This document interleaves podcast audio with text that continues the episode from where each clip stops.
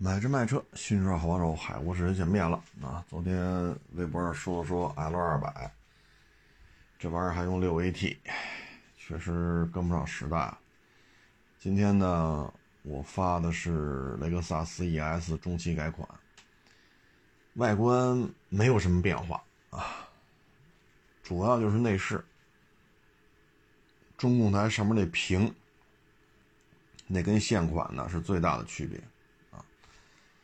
但是放眼于二三年的中国汽车市场，就这样的内饰，呃，你跟电动汽车相比，差距就比较大啊。当然，这个内饰肯定比昨天那三菱 L 二百的内饰要 fashion 一些啊。但是这里边呢，就牵扯一个话题啊，这话题是哪方面的呢？就是说，在中国市场，说二三年，说来个六 AT 的皮卡。你要纯进口，肯定歇菜，因为成本太高，啊，它的价格可能要跟六缸的上海炮去 PK 甚至于比它还贵。因为你可以参照一下柴油的海拉克斯，柴油的海拉现在港口卖多少钱，你就知道这个 L 二百要卖多少钱，啊，这个 ES 呢，确实内饰也追不上啊，但是内饰是内饰。啊，现在 ES 是三套动力系统，2.5四缸自吸，咱们这边叫260，海外叫250。但是这个2.5呢，它是带四驱的，是 AWD 版本。然后就是 3.5V6，啊，这是前驱的。再一个就是国内比较常见的 ES300 Hybrid，它就是三款动力系统。就海外啊，国内还有个 ES200 呢，但是国内这一代不推3.5。啊，所以这怎么说呢？嗯，动力系统变化不大，啊，变化不大，外观变化也不大，就是内饰，所谓的精进版本。那在国内呢，要想扭转雷克萨斯目前这颓势，就以这个 ES 够呛，够呛啊。但是呢，结合的昨天的 L 二百，结合今天这雷克萨斯 ES 中期改款，我想说的是什么呢？中国不代表世界。啊，地球六七十亿人，中国只有十四亿。那在这个全球市场当中，像这六 AT 的三菱 L 二百，它在非洲、南美、中东，包括欧洲，包括土澳，它还是有一定生存空间的。毕竟三菱皮卡在这些地方打拼了小几十年了，啊，这一点来讲呢，它是有基础的。在咱们这边六 AT。可能就是一个长城，对吧？就把它给比下去了。但是在那些地方，这车还是挺受欢迎的，啊，嗯，所以这个三菱呢，咱们这边可能够呛。它进口的话，它就得卖到海拉那个价啊。这车配置，反正以三菱这个状态来讲吧，对于三菱来讲，这个就不算低了。但是进口的话，毕竟是个。哎，成本在这儿了。现在海拉2.8柴油自动，港口的价格四十左右，四十左右，2.8自动四驱啊。那他要卖四十，谁还买啊？就这么就这么大点一车，他要国产了，你就是砍下一半去，卖个二十，他也不是越野炮的对手啊，当然也砍不了一半啊。那你这个也不好办。啊，所以这些车呢，我们只能说，越来越多的主机厂要退出中国市场。你比如说，广汽三菱不玩了，克莱斯勒就玩进口了，啊，其实说白了吧，就是牧马人将来的大切诺基啊，就就就就这些了啊。嗯，在中国市场混呢，不好混啊。你像 ES。轴距就这么长，啊，你看我他就是我找他这个官方图片啊，雷克萨斯这中期改款，我把所有这次发布的图片翻了一溜够，没有一张是后排空间的。为什么？厂家也知道，就雷克萨斯 ES 这个现状，对吧？说咱要这个，咱要放个后排空间，没法放，啊，你说你跟谁放？咱们这个现款的呢，因为中期改款，我看了看它那个外文的介绍啊，翻译来翻译去，里边我是没看到说轴距有变化。那现在呢，咱们这车呢，轴距是二八七零啊，A 六呢是三零二四，奔驰 E 呢是三零七九，宝马五呢是三幺零五。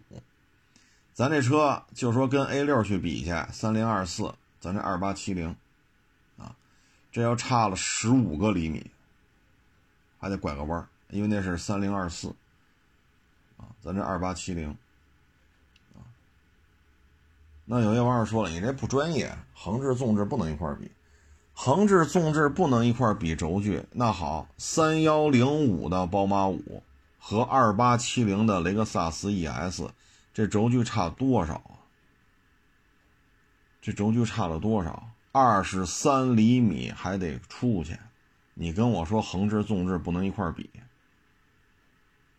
雷克萨斯都不敢跟宝马五去比后排，到您这儿不比还就比了就不专业是吗？你说这完全，这这你说我怎么怎么接您这话茬啊？反正年轻人嘛，啊，质疑一切。反正大家计算器都会加加啊，奔驰 E 呢是三，是三零七九，啊，咱们这是二八七零，差多少？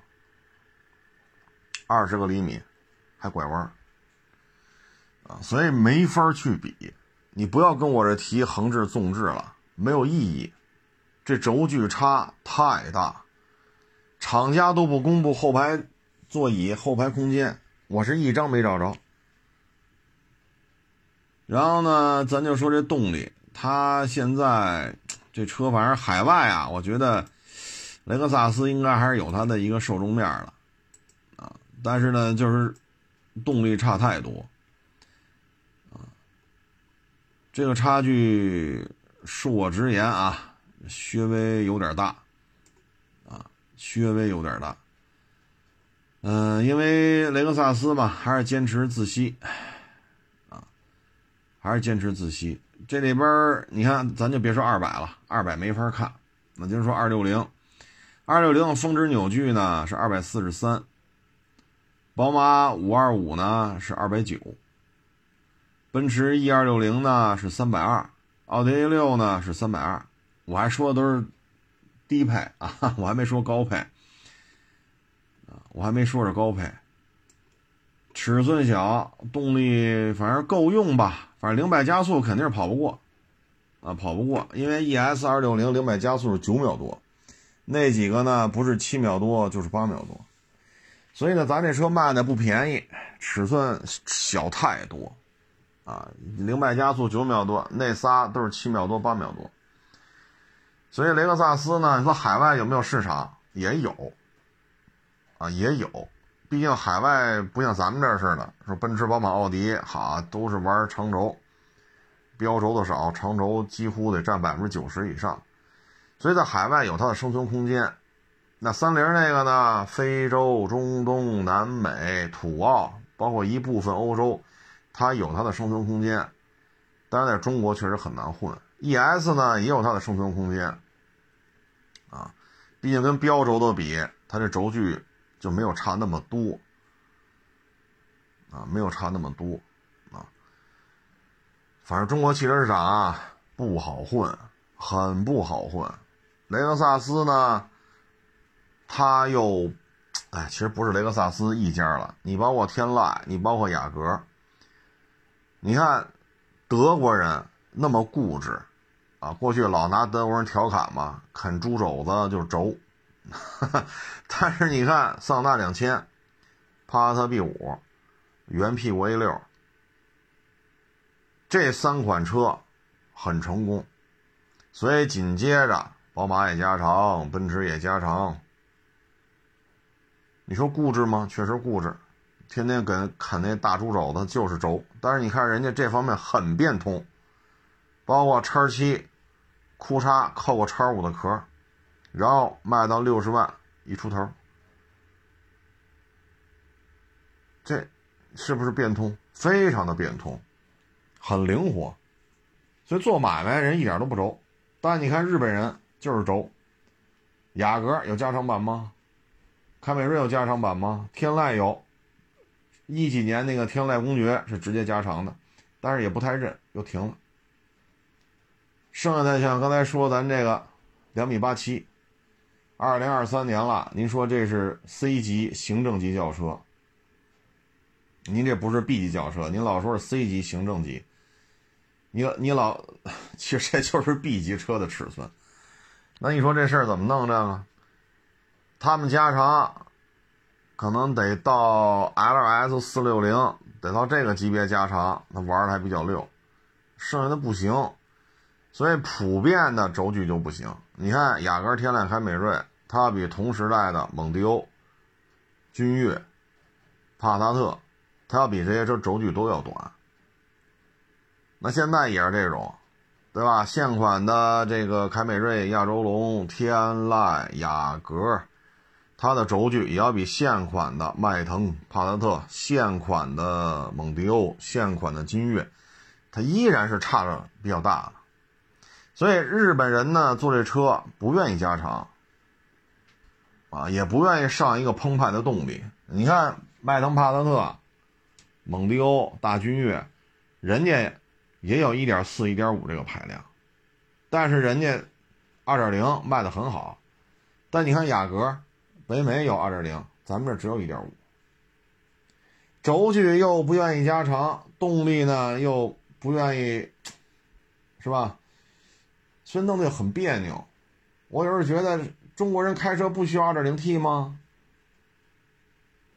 那迈腾、帕萨特、呃，君越，那个、那个、呃，蒙迪欧，那这些二点零卖的很好啊。那你雅阁为什么不是二点零呢？你轴距又不占优势，一点五跟二点零比个啥？比什么？就跟雷克萨斯 ES 似的，比什么？只能比我故障率低，我四年十万公里免费保养。你只能比这个。但是现在竞争。很多车都送，送免费保养，你这就不占优势了啊。然后这个轴距，这个动力，所以我觉得三菱 L 二百吧，在海外应该还能折腾折腾。毕竟非洲、中东、土澳、南美，三菱 L 二百还是有一定市场空间的。那边六 AT 还是几 AT 不重要啊，你只要别弄个四 AT 就行了。啊，但是雷克萨斯这种，包括整个日本这个轿车圈里的这个思维方式，你现在看吧，差距就很大。你要说不爱玩加长吧，也不合适。说一几年天籁公爵加长过，确实是啊，有我们一个同事买了一辆，然后就没了。现在天籁还出加长版吗？再一个，卡罗拉是有加长，一个叫凌尚。一个叫亚洲虎，对吧？我名字没应该没说错吧？就是这是加长了，两米七干到两米七五，卖得动吗？俩车加一块一个月能卖三千台吗？啊，所以日本人玩加长不是太擅长，而且同级别车给你的动力，我总感觉是弱一点。雅阁 1.5T，你比得过刚才说那些的 2.0T 吗？你包括凯美瑞2.5自吸、2.5混动，来个 2.0T 是不是就灭了？动力上肯定不占优势，轴距呢也不占优势。多少年前蒙迪欧就老蒙迪欧就2850了，多少年前帕萨特轴距就超两米八了，就老帕萨特啊，不是现在。啊那大君越，零九年、一零年呀，你看那君越从那会儿开始轴距都是两米八以上了。就那会儿的车了，咱不说现在二三年的，那会儿的雅阁、天籁、凯美瑞轴距多少？然后现在你看这蒙迪欧，从二八五零一下子干到两米九以上了。你现在雅阁、天籁、凯美瑞又是多少？所以轴距这块老跟不上啊。嗯，这是他一个思维方式的问题。具体什么原因呢？那可能 日本人自己清楚啊。E.S 在海外应该还能混，在国内销量就这么着呗，销量就这么着了，啊，只是缓慢下降，因为现在雷克萨斯全系都卖不好，全系都卖不好，包括雷克萨斯 LX 六百，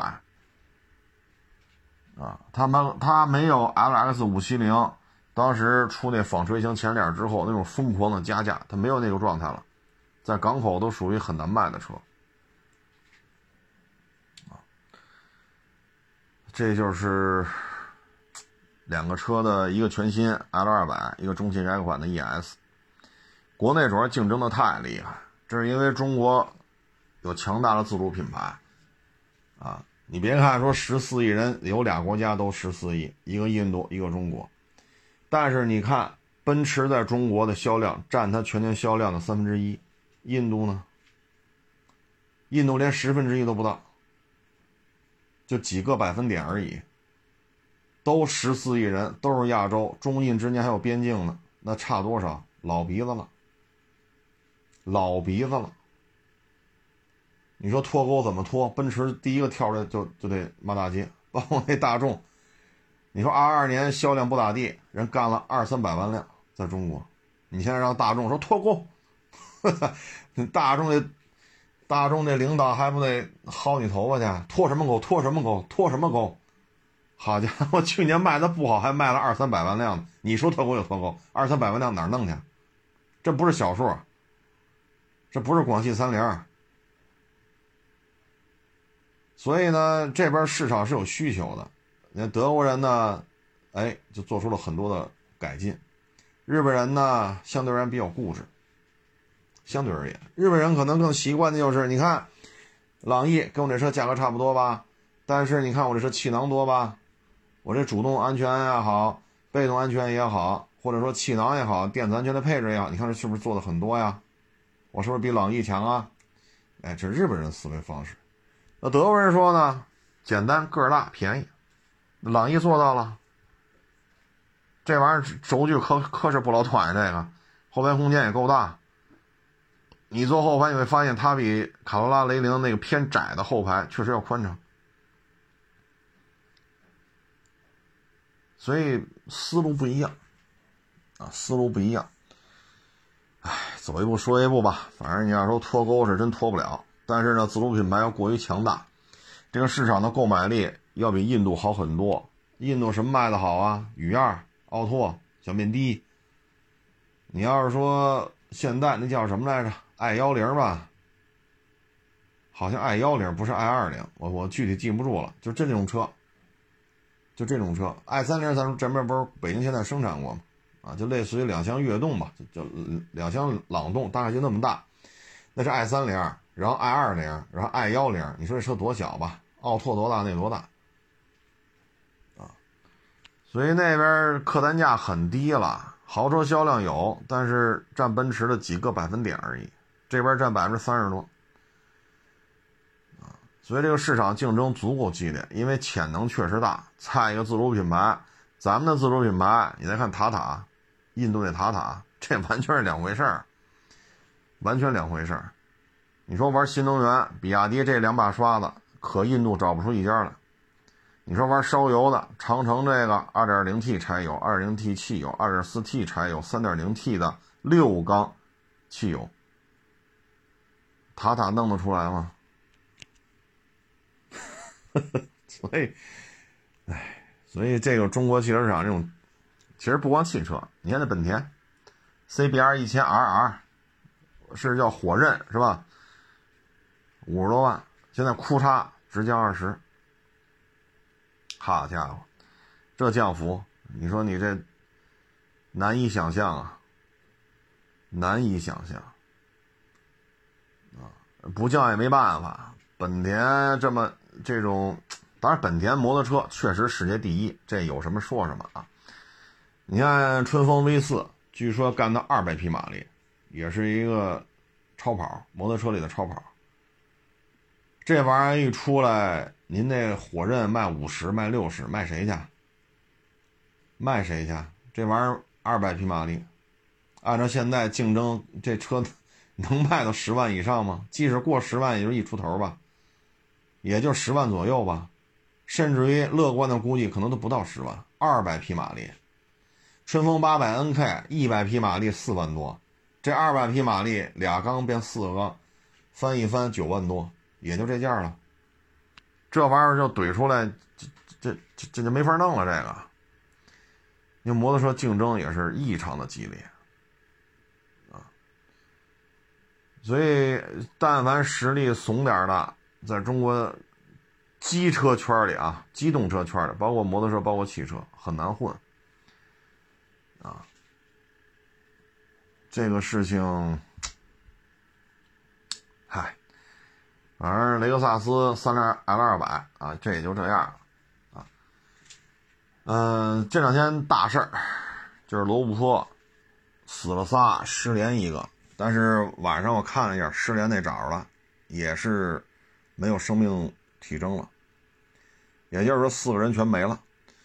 这个事儿吧，其实人家当地警方啊，效率是非常的高。罗布泊有多大？罗布泊，江苏省都知道吧？南京是吧？省会南京啊，这江苏在这很有钱，非常有钱，整个经济水平非常的高。江苏省就跟罗布泊就这么大，然后没有手机信号，荒无人烟。有沙漠，有戈壁，有那种那叫什么？就盐碱壳，就是就是硬度就跟那个就接近于刀了，都就接近于钢板那种盐碱那个崩起来那种东西，就盐碱壳的那种地面。我我我忘了那专有名词怎么说来着？还有雅丹地貌，还有丘陵啊，异常复杂的一个地方，有江苏省那么大，没有手机信号。没有人烟，真正的无人区啊！你穿的话，这个距离得上千公里，上哪加油去？吃什么喝什么？而且现在他们去这地儿，我查了一下，现在白天的气温没有五十度也得四十大。我上个月北京四十一、四十一点三、四十一点八，但是我看收的这车啊，车外温度都他妈四十四度了，这已经烤的都受不了了啊！喝两三瓶水都不带出汗的。现在罗布泊我看了一下，没有五十度也得四十八九度，太热了。那个地方一年下降雨降水量。二十毫米，一年，你可以理解为不下雨啊，你这么理解也不为过啊。哎，二十六号报的警，二十六号说这个少了一辆车，少了四个人。二十七号，当地警察效率非常高，要知道江苏省那么大，荒无人烟，人家当地警察。出动了几十辆车，带上无人机，撒大网啊！那真是撒大网。你看整个江苏省，你听着几十辆车挺老多的，江苏省那么大一块地，撒几十辆车，那还叫多吗？但人当地已经是竭尽全力了，人家能派的车全派出来了。无人区的边边上那公安局能有多少人呢？荒无人烟，人家不可能好几十万吧？没有这么多警察，就全来了，几十辆车撒大网去找去。哎，二十六号报的警，二十七号警察就找着了。当时车边上三具尸体，那个没找着。然后这是二十六号报的警，二十七号找着那仨。今天二十九号找着那个失联的了，也是一具尸体了。网上很多视频，我就不用多说，咱可以去看看那人啊。都黑了，黑了，为什么呢？气温将近五十度，地表温度七十度到八十度，七十多度。这人在这躺着，就这么晒，都能晒焦巴了，都能给人晒焦了。就那个地表地温就属于什么呀？你要放个什么铁锹什么的、铁板什么的，放在那沙子上。或者放在地面上，因为它有有戈壁、有沙漠、有那盐碱那个块儿那种地面，还有雅丹地貌，还有沙丘、山丘、丘陵。你把这铁板放在地上，放几个小时，就是就是白天啊，然后往上倒个鸡蛋，鸡蛋都熟了，就这么躺在地下，然后这人躺在地下了，躺在地下就这么晒，一天就晒焦黑焦黑的。警察呢，我看这这介绍啊，说是警察到了那儿之后，啊，说车里边没看见有水，这三个遇难人员。身上也没发现有水，你这个可就是一个严重的一个失误了。这事儿呢，据说是自己传的一个车队，好像是都不太熟，好像是啊。然后就这么传，然后付费就去，去了呢，卫星电话什么的，是好像说是没带。啊，具具体我就不太了解了，没看那么细。然后呢，车炫车了，这领队呢带着两领队俩人带着俩游客出去找人救援去。但是他们进来穿越就带了两天的给养，所以他们身上已经没有多余的吃的和喝的了。然后出来找找人救援，车陷里边了，陷里边了，车就动不了，没有吃的，没有喝的。气温将近五十度，地表温度七十度打底。因为我前前些日子不是四十一度多，我也在那收车嘛。你要那种气温，没有任何阴凉，让我在太阳底下待一天，我得我我得躺在那儿，我绝对得晕过去。你就别说四十八九度、五十度，地表温度七十度，甚至七十多度。没有水，没有吃的，所以呢，大家要去穿越呢，就是像像像这事儿啊，还有一个问题就是他未经许可，没有报备，那个地方是要报备的。当然了，你没报备，你说出了事儿了，咱们这个警察呢也都也去也也管，也不是没报备不管，马上就找着了。二十六号报的警，二十七号找着了，有什么说什么啊，人当地的警察确实效率高。这咱得给人点赞，确实效率高。但你没报备啊，那几个炫车的，后来别人看见了是怎么着的，给弄出来了。那些车队里的人啊，这辆车失联了。这个问题就是什么呢？据说穿越这个就带了两天的给养，这是严重的不足。原来呢，咱节目当中。我很多年前我就说嘛，去沙漠我是去探路，为了大部队去拍片嘛。我们当时雇了一台普拉多吧，好像是租的。都觉着，哎，这这住的酒店，这他妈哪还吃不着喝不着啊？就我一人拿了一个喝了几口的矿泉水，人都没拿。这一进沙漠，哎呦我去！哎呀！这个是这个劲头子，所以我反复在节目当中说嘛，只要你去无人区，去这些地方，后备箱至少一箱矿泉水，至少得放一箱。顺着大马路开，你也得放一箱矿泉水。这个不能降低标准。你要有条件的，什么火腿肠啊、牛肉干啊、巧克力棒啊、方便面呐、饼干呐，你再放点。说您这个还富裕，钱还富裕，除了一箱矿泉水，你再来点红牛，来点雪碧，来点冰棍，行，那更好，因为暴晒之下需要补充糖分，这都可以，没问题。那你像这种上千公里的无人区，没有柏油路，那你就不是一箱矿泉水了。这车上几个人？四个人，至少四箱矿泉水，至少四箱。你说，你像我们那个顺着马路开，那后备箱至少一箱矿泉水。包括我那年去阿拉善，不也是吗？走玩去，我开车带着 几个小兄弟走，不走他们标这块往里边开，完全是凭记忆，咔开，行了，我我感觉啊，再往前开，我脑子不好使了，掉头回来，再凭记忆再开出来。我们那大大本营几十辆几十辆皮卡车，我就往里开，开了多长时间呢？四十分钟、一个小时，或者一个小时多，我具体也记不住了，因为好几年前的事儿。往里开，掉头再出来，就就这么玩周围不是几十辆吗？大本营那帐篷里几十辆车，我就这样，我还在临出发之前往后备箱里扔了一箱矿泉水呢，就是以防万一。因为我就我你可以参照太阳，你可以参照行驶方向，参照这太阳运行轨迹，我可以大概齐像这种个把钟头，我还能参照出一个方向。然后行了啊，哥儿姐，咱掉头回去，一来一回，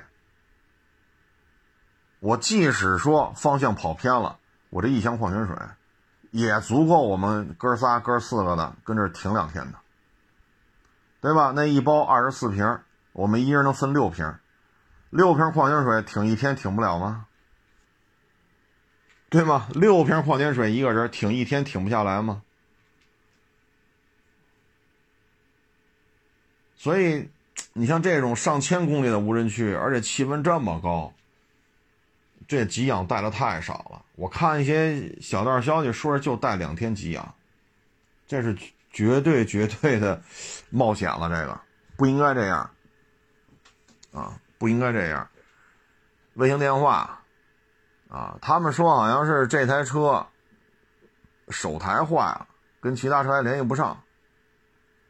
啊，当然这都是未经证实啊。我呢就提醒各位，咱不说去罗布泊啊，咱比如说青藏线、川藏线，顺着大马路开，那你还能走丢了吗？你在这种马路上开，你后备箱就我说这些东西你要备足了，比如带着老婆孩子啊，或者带着爹妈，是吧？你甭管你是开个轿车、开个 MPV、开个 SUV 啊，还是开个什么大途乐、大陆巡、大牧马人。还是大皮卡，你车里边就走这种路啊！我个人建议一箱水，然后搁点吃的，也要放一箱矿泉水，然后一大包吃的，就做备份啊。比如说这一包里边搁点方便面，来几包啊。比如说牛肉干、牛肉干那不是论包吗？二百克一包还是五百克一包？来两包。巧克力棒来几块，榨菜来一袋，啊，饼干不是包装好的吗？来两包，你打一塑料袋包好了，和那水放一块平时不吃不喝这些东西不动，就这点东西咱不吃不去喝去，咱车里有别的吃的喝，咱要吃要喝吃那些，你要做个备份。你比如说三幺八前两天不是老堵吗？好，十个小时开十公里。那那这有手机信号啊，有马路啊，前后边好一望无际的车都堵到这儿，这总不是无人区吧？好嘞，你导航吧，你一看往前十五公里有个村子，人有酒店，有宾馆，有招待所，有超市，有饭馆。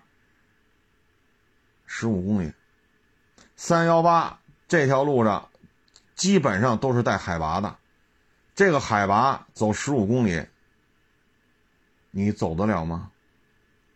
更何况你带着老婆孩子、老人走得了吗？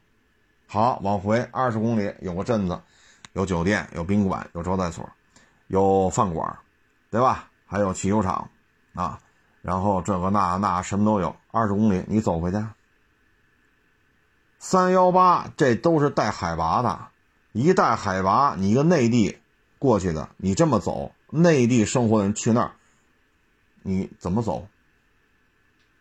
咱不说那个了，你说在北京，你走十五公里，就这天你走十公里，我看看。像这两天北京这个 大雨暴雨，特大暴雨天天预报，但是也没怎么下。就说这气温现在不到三十度，这肯定不算高温吧？这两天北京就是二十七八度，你在这种情况，你走十五公里，我看看，你走得了？你媳妇儿、你孩子、你爹妈走得了吗？走得了十五公里吗？所以，好，十个小时开十公里，你说怎么办吧？你说买吃买什么？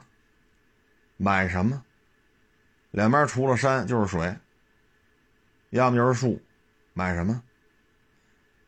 所以你像青藏线、川藏线，你就顺着大马路开还能走丢吗？那确实走不丢。你真走丢了，那只能说您个人 这个。是吧？这个人可能有些问题了啊。那你车上我的建议也是一箱矿泉水，然后一大塑料袋，你里边包点这个啊，一两包牛肉干啊，三五袋方便面呀，几根火腿肠啊，几根巧克力棒啊，是吧？几包饼干呐，榨菜来一袋啊，哎，拿塑料袋扎好了，搁那放着。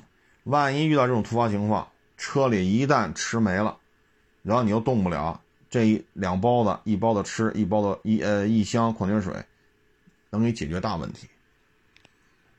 啊，如果说你去的那那些荒无人烟的地方，就像这罗布泊，啊，上千公里穿越去，那您就不是这车上拽一箱矿泉水了。你要是四个人，你四箱矿泉水起步，一人二十四瓶，然后车里再放点什么可乐、雪碧是吧？咖啡、冰红茶是吧？红牛，你车里再放点矿泉水，一人一箱，这是打底的，至少四箱，至少。就刚才说这些吃的，至少一人一大包，然后座舱里再放那些随时拿、随时吃的。你不这么弄不行。气温太高，受不了啊，受不了。像那还是热，你像我去那高原的沙漠，就海拔比较高的沙漠，九月份去的，那叫一个冷。我操！我一到那，我说这这他妈谁跟我说的？九九月份沙漠里这这这都晒出油来呀？这冻得我直哆嗦呀！九月份啊，各位，海拔高，比罗布泊高，那给我给冻的。我说这他妈谁跟我说九月份沙漠里边晚上晒出油来呀？我操，这他妈冻得直哆嗦呀！晚上我不是在那个三千海拔三千几来着，不跟那搭帐篷睡吗？哎呦我操，给我给冻的受不了，那风呼呼的吹，真他妈冷啊！九月份各位，然后呢，我都没敢在帐篷里睡，因为帐篷没弄好，呼哒呼哒一吹，帐篷吹起来了，但铁架子还在，我一扭头。俩小绿点儿，就是什么动物啊？也不知道什么动物，两个小绿眼睛就看着你，啪转过去跑两步，又转着看着你，然后又跑帐篷那边，他就围着你帐帐篷转。我操！我这他妈是什么东西啊？这就有点瘆人了，你知道吧？俩绿小眼睛，跑两步看你，跑两步看你，然后你脑袋往那边一瞅，他跑帐帐篷那边，他还盯着你，你就不敢跟这睡了。你不知道什么东西啊？你像罗布泊也是有野生动物的，狐狸呀、野骆驼啊、什么野毛驴啊什么的，有没有狼我不知道啊。但是有蛇，有什么蝎子之类的，晚上都出来。白天太热，它不出来。地表温度七十多度，气温将近五十度，它都不出来。你也不知道躲哪去了，晚上全出来。你像我在那三千多，那个我在那睡帐篷，海拔四三千多，这这这这小绿眼睛，你说你瘆不瘆得慌？鸭也不叫唤，你要说叫唤嘛，我能听通过这声儿你是这这这是个什么东西？是狼，还是什么狐狸，还是个什么玩意儿？鸭就一圈一圈跟你绕啊，这也不是幻觉，因为它跑两步，扭头看看你，看看你，跑两步，再扭头看着你，就俩小绿眼睛。你这就瘆得慌了。最后我是跑那车里边嘛，把车门打开，抱着那被窝，后排座，然后车窗那玻璃留了一点点缝保证座舱能通点风，留了一点点缝然后拿那被窝这么一裹，在后排座，这不相当于大通铺吗？在后排座往那一糗，这么着睡了一宿。所以你不要以为呀，搭个帐篷多么美好啊，多么。美妙的感觉呀，这叫野营，野什么营？俩绿豆蝇盯着你跑，这野什么营？你说不害怕是他妈假的，你也弄不清那什么东西，鸭也不叫唤，一圈一圈围你这绕，你说你瘆不瘆得慌？所以，像那种地方，晚上各种动物就出来了，蛇、蝎子啊、狐狸、狼这东西。当然我不确认啊，有没有狼？这我可不确认。晚上这些昆虫、爬虫类的东西，它就出来了。你怎么弄？像我还能看见俩俩小眼睛、绿眼睛，这一跑两步看看我，跑两步看。那蝎子你看得见吗？那蛇你看得见吗？所以这种野外啊，不是说咱在北京啊一个遐想，哎呦我去，怎么怎么美好，怎么怎么浪漫，我要去看诗和远方，我要数星星。你你在这儿想的都挺好的，真他妈去了那儿不是那回事了。你看我在那搭帐篷吗？看他妈什么星星？就看那俩绿豆蝇，我就觉得瘆得慌。你还有功夫看星星？你这汗毛都立起来了，这他妈是什么东西啊？呀，他妈会不会吃了我？你这你这脑袋想都是这玩意儿了。所以你在北京，你想，哎呀，一定很美好，啊，多么有诗情画意，啊，诗和远方，啊，数星星，数什么数？我跟你说，我就这么跟你说吧，那那片晚上有没有星星，我一点印象都没有了。我有印象就那俩绿豆蝇，就围着我跑。等我从帐篷里出来，丫也跑了。你也不知道什么东西，锁上车门，就留了一点点缝。所以各位呢，就是去这些地方一定要慎重。再一个就是别给俩钱咱就跟人走。他说他专业的，你就跟他走。据说这次全是九零后，全是九零后，岁数都不大，多可惜呀！父母刚把他拉扯大，对吧？自己也能干活了，自己也能挣钱了，也该娶媳妇了，也该生孩子了。父母总算说，是吧？松口气儿了，人没了。这视频现在网上很多，大家都能看看。你看那人焦黑焦黑的，七十度啊！你又没带吃的，又没带喝的。当地警察那么大一片地，好一天就找着了。这当地警察效率非常高，咱得说声谢谢，给人点个赞，确实厉害。要知道，跟江苏省那么大一块地，找他妈这一辆车，找这四个人容易吗？哎，所以大家呀，说出去玩这些事情一定要提前想到了。就包括刚才说的三幺八，手机信号有啊，沿途都是村庄是吧？饭馆、酒店有啊，加油站都有啊。好，你就卡这儿了，往前十五公里，往后二十公里，你就搁那待着吧。这车堵得死死的，十个公里，十个小时开十公里，你怎么办？所以，但凡这种长途自驾游，你这个后备箱里一定要放这么两样东西：一包水，一包吃的。像现在天热啊，什么驱蚊水啊，或者清凉油啊，创可贴呀，啊，像这种简易的这些，这个就怎么说呢？应急的药品，你备着点。备着点啊，也没多沉，弄两盒清凉油有多沉呢？来一把那个创可贴能有多沉呢？也不占地儿，是不是？再一个呢，去那些地方，这个穿着打扮一定要注意，尤其是上高原，气温，你看我九月份过唐古拉山口，唐古拉是五千零六十吧，还是多少来着？九月份下着大雪。这玩意儿他妈没去过，你要跟我这么说，我绝对说你胡说八道的。但是他就下大雪呀！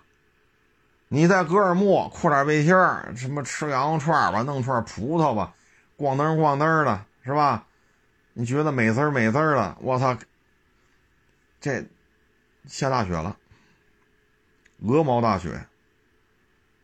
所以你真去这些地方玩，你这衣服你得备好喽。您别哈在格尔木裤衩背心呢，蹲马路边吃羊肉串呢，啃葡萄呢。好，你就穿这身就去了，长衣长裤，保暖衣物也要带着，因为每升高一千米降低六度，啊，那都五千多了，你说降低多少度？那地方要感冒了，死的可快了。五千零多少多少？别五千多，就五千多米吧。啊，五千零一也好，五千多，这个高度你要感冒了，死的可快了，很难救过来。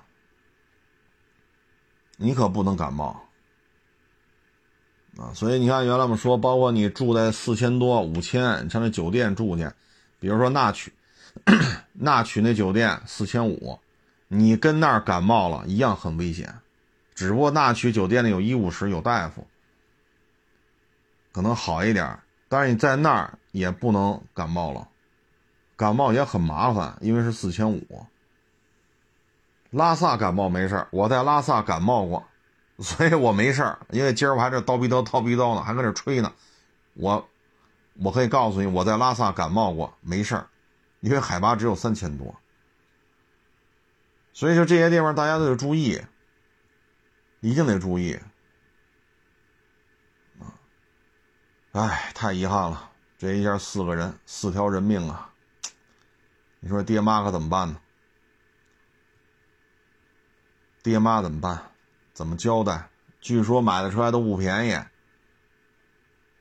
那霸王龙这玩意儿可不便宜，去年那会儿低于一百二不让看车，现在就说有便宜的了，配置低一点的也得八十多。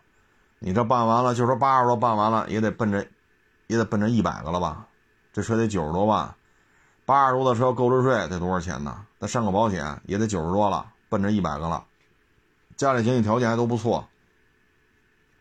人没了，你说爹妈怎么办呢？白发人送黑发人，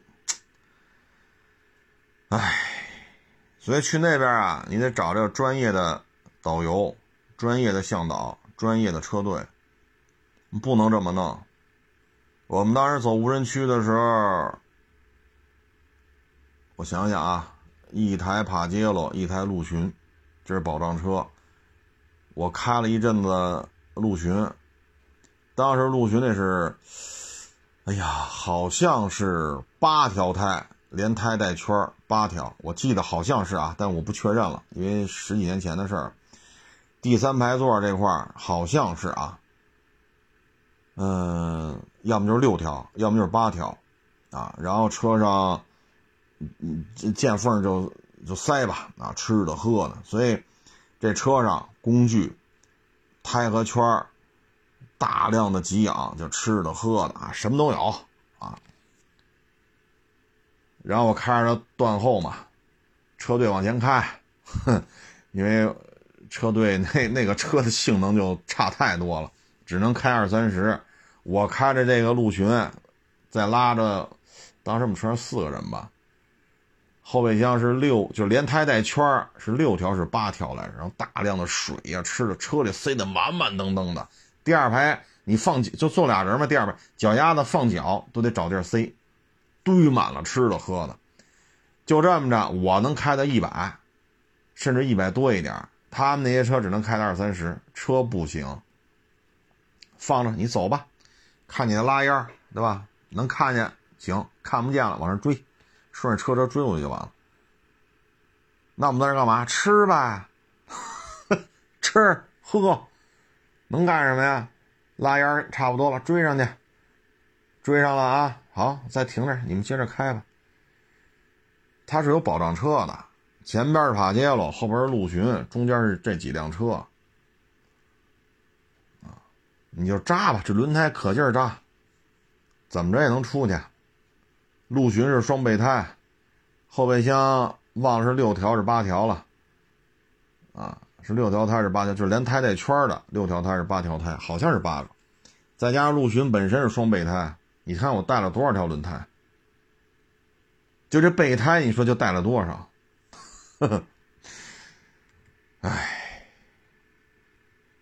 所以敬畏大自然，没准备充分，咱别去。说就带两天给养，穿一千公里，哎呦我去！你要这么穿越啊？咱不说这个路线呀，导游、当地导游专业不专业，咱抛开这些问题。假如说就是霸王龙，你要是这么跑，车上如果四个人，说每说，假如说几辆霸王龙，每辆车都是四个人，那好，每台霸王龙后边这货斗里边，矿泉水一个人要两箱，就是一个人要有四十八瓶水，然后你要带上方便面，一人一箱。然后一人多少包榨菜，多少包巧克力棒，多少牛肉干，每个人都要带多少后货箱，你给它塞满喽。这别嫌麻烦。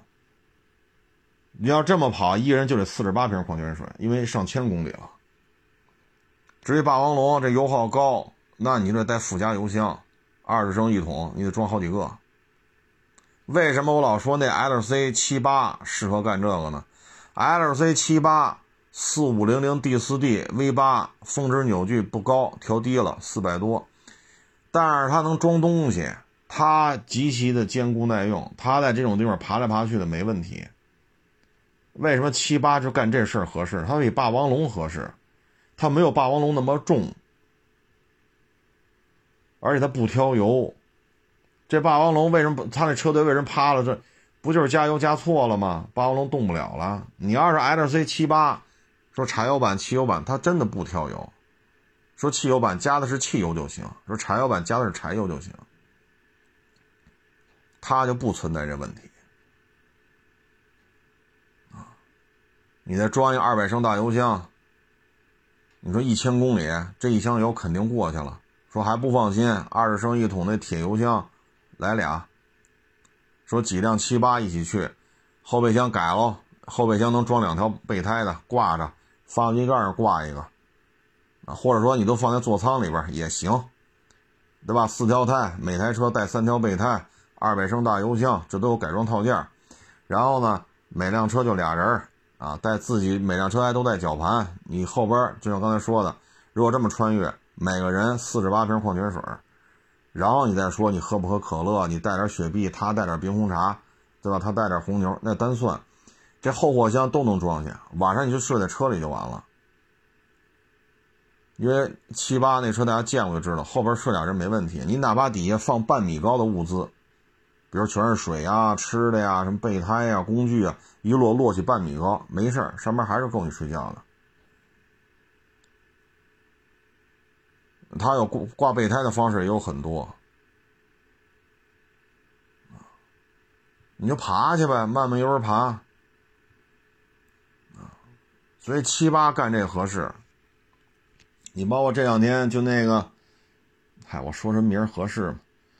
啊，就说那个一百零几万的那个是吧？新能源越野车，超重，太重了，重到连购置税都免不了。太重了，出去越野太重是一个很大的忌讳。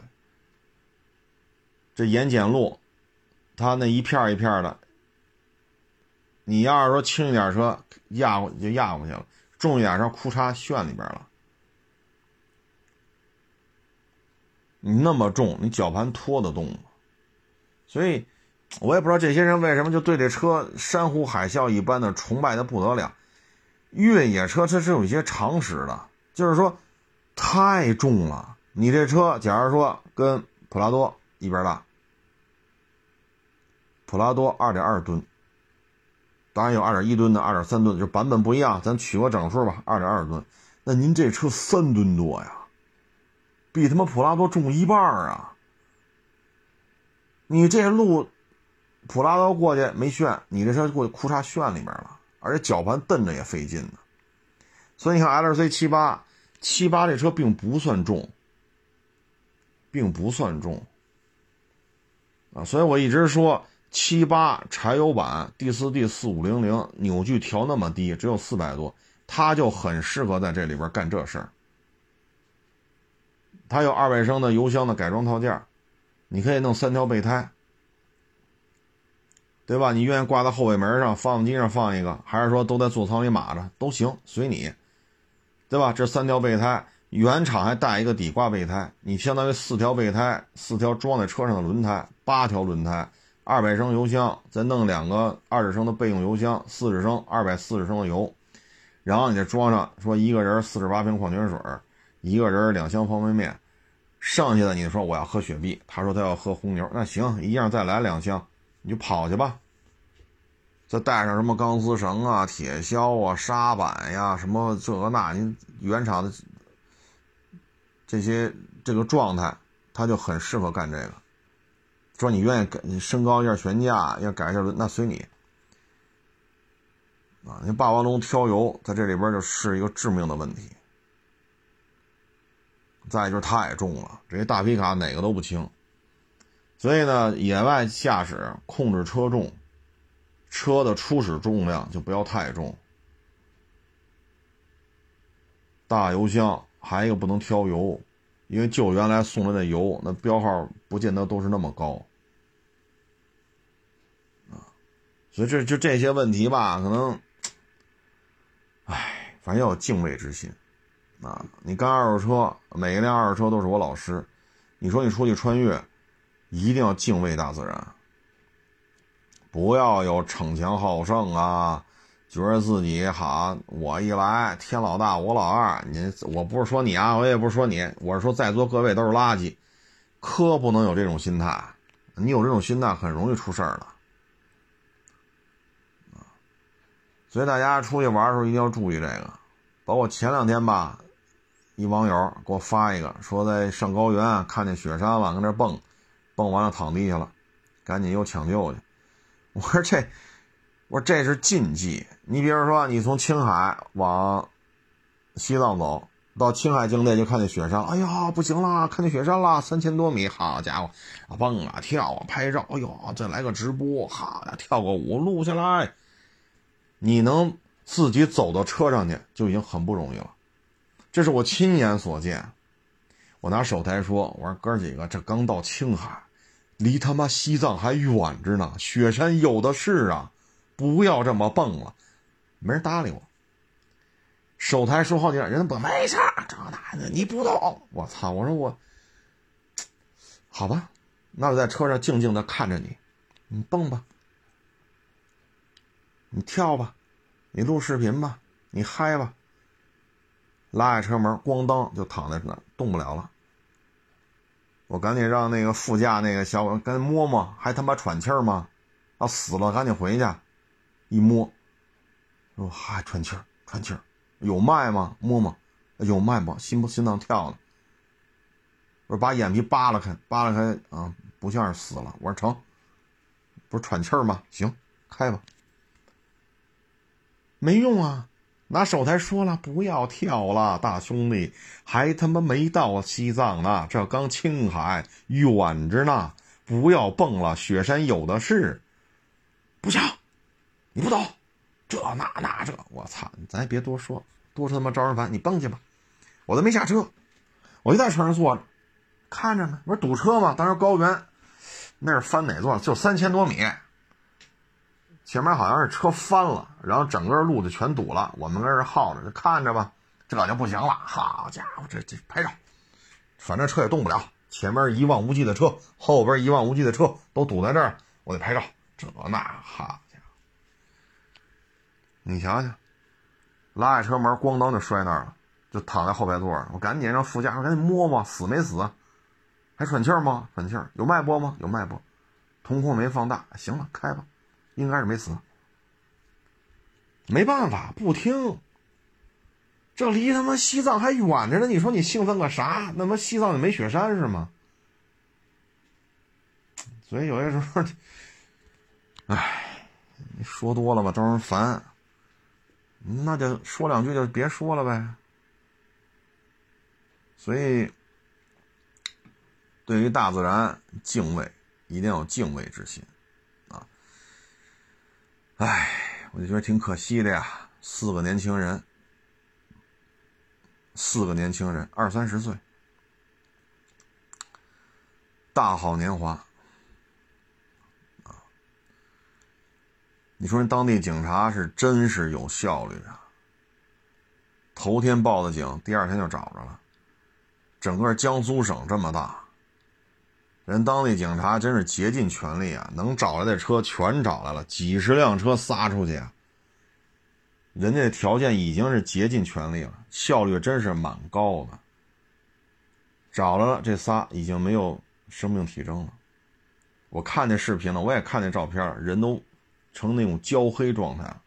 这一看就是高温，多可惜，是不是？家里条件、经济条件也都不差，大好年华，年富力强，正是干事的年纪。你想想，多可惜！你这怎么跟爹妈说呀？哎，不说也没用，这事儿闹这么大，爹妈肯定也上网。家里经济条件也都不错，能开霸王龙的，你说家里缺钱吗？没法弄，太遗憾了。啊，太遗憾了，哎，所以各位呢，一定要去这种是吧？相对严苛的自然地貌，一定要有敬畏之心。行了，不多聊了，谢谢大家支持，谢谢捧场，欢迎关注新浪微博海阔试车手。